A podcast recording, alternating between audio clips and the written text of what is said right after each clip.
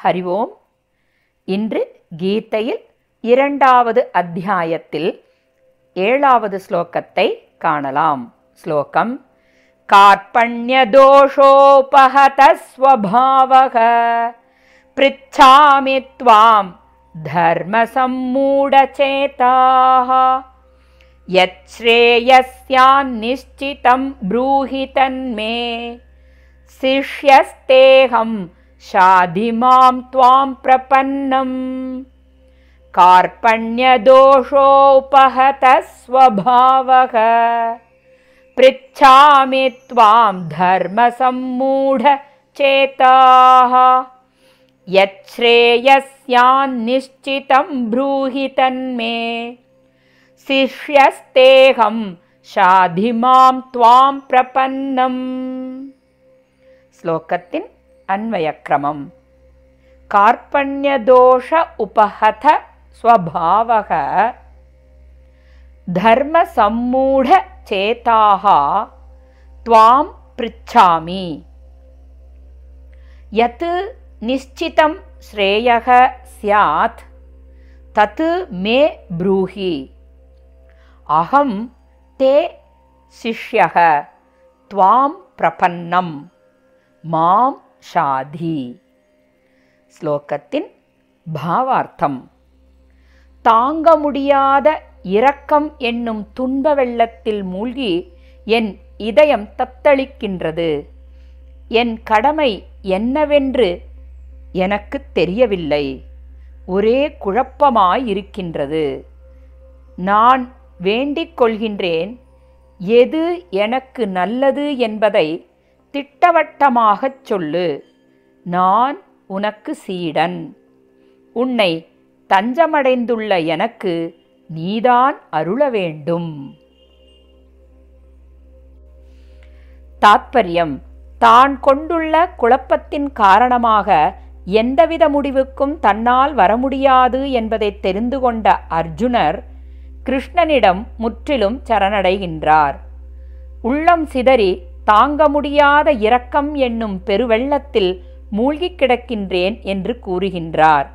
இதனையே கார்பண்யதோஷோ உபகத ஸ்வபாவக என்ற வரியில் விளக்கப்பட்டுள்ளது.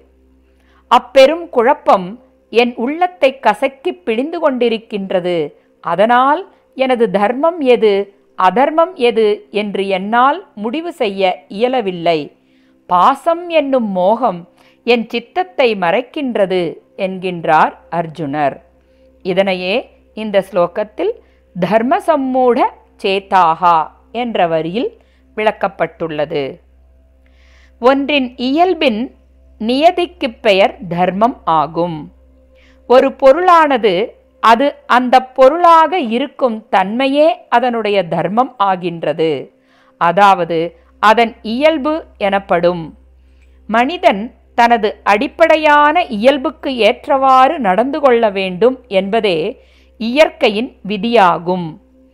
நமது ஆன்ம உயர்வில் நம்மை நிலைநாட்டிக் கொள்வதற்கே நம் வாழ்க்கையின் அனைத்து முயற்சிகளும் அமைய வேண்டும். அதுவே வாழ்க்கையின் உயர்ந்த தர்மமாகின்றது. இங்கும் அர்ஜுனனுடைய மனதில் தானும் உயர்ந்த மனிதர்களைப் போல உயர்ந்த செயலை செய்ய வேண்டும் என்ற எண்ணம் எழுந்தது.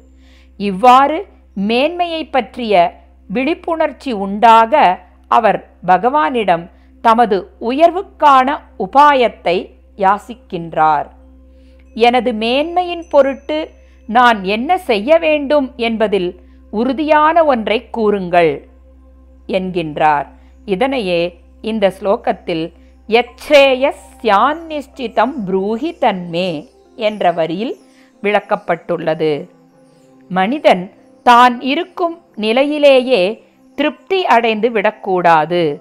தொடர்ந்து அவனது மனதில் உயர்ந்த நிலையை அடைய முயற்சித்து கொண்டே இருக்க வேண்டும். அவ்வாறு முயற்சிக்கும் பொழுதுதான் குழப்பங்களும் வேதனைகளும் உண்டாகின்றன. அந்த சமயத்தில் தன்னால் முடிவெடுக்க முடியாத நிலையில் பிரச்சனைகளிலிருந்து வெளிவருவதற்கு தனக்கு ஒரு வழிகாட்டி அவசியமாகின்றது. இங்கும் அர்ஜுனன் பகவானை தன்னுடைய வழிகாட்டியாகவும் குருவாகவும் ஏற்றுக்கொண்டு தாங்களே எனது உய்வுக்கு உரிய வழிகூற வேண்டும் என்று தனது தோழனான பகவானிடம் நான் தங்களின் சிஷ்யன் என்றும் கூறுகின்றார். இதனையே இந்த ஸ்லோகத்தில் சிஷ்யஸ்தேகம் என்ற வரியில் விளக்கப்பட்டுள்ளது.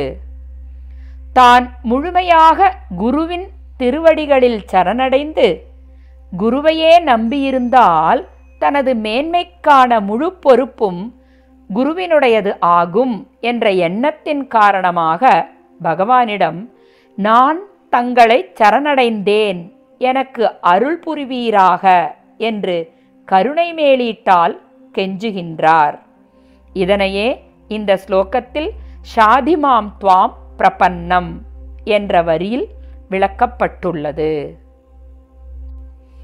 மேலும் இந்த ஸ்லோகத்தில் அர்ஜுனனுடைய மனதில் ஏற்பட்ட மனோபாவங்கள் அதாவது பலவித மனநிலைகளை நாம் இங்கு காணலாம். ஒன்று அர்ஜுனனுக்கு இரக்கத்தின் மேலீட்டால் உண்டான கருணையான மனநிலை அதாவது காருண்ய பாவம். இரண்டாவது தர்மம் அதர்மம் பற்றிய முடிவுகளை எடுக்க முடியாத குழப்பமான மனநிலை அதாவது மோகபாவம்.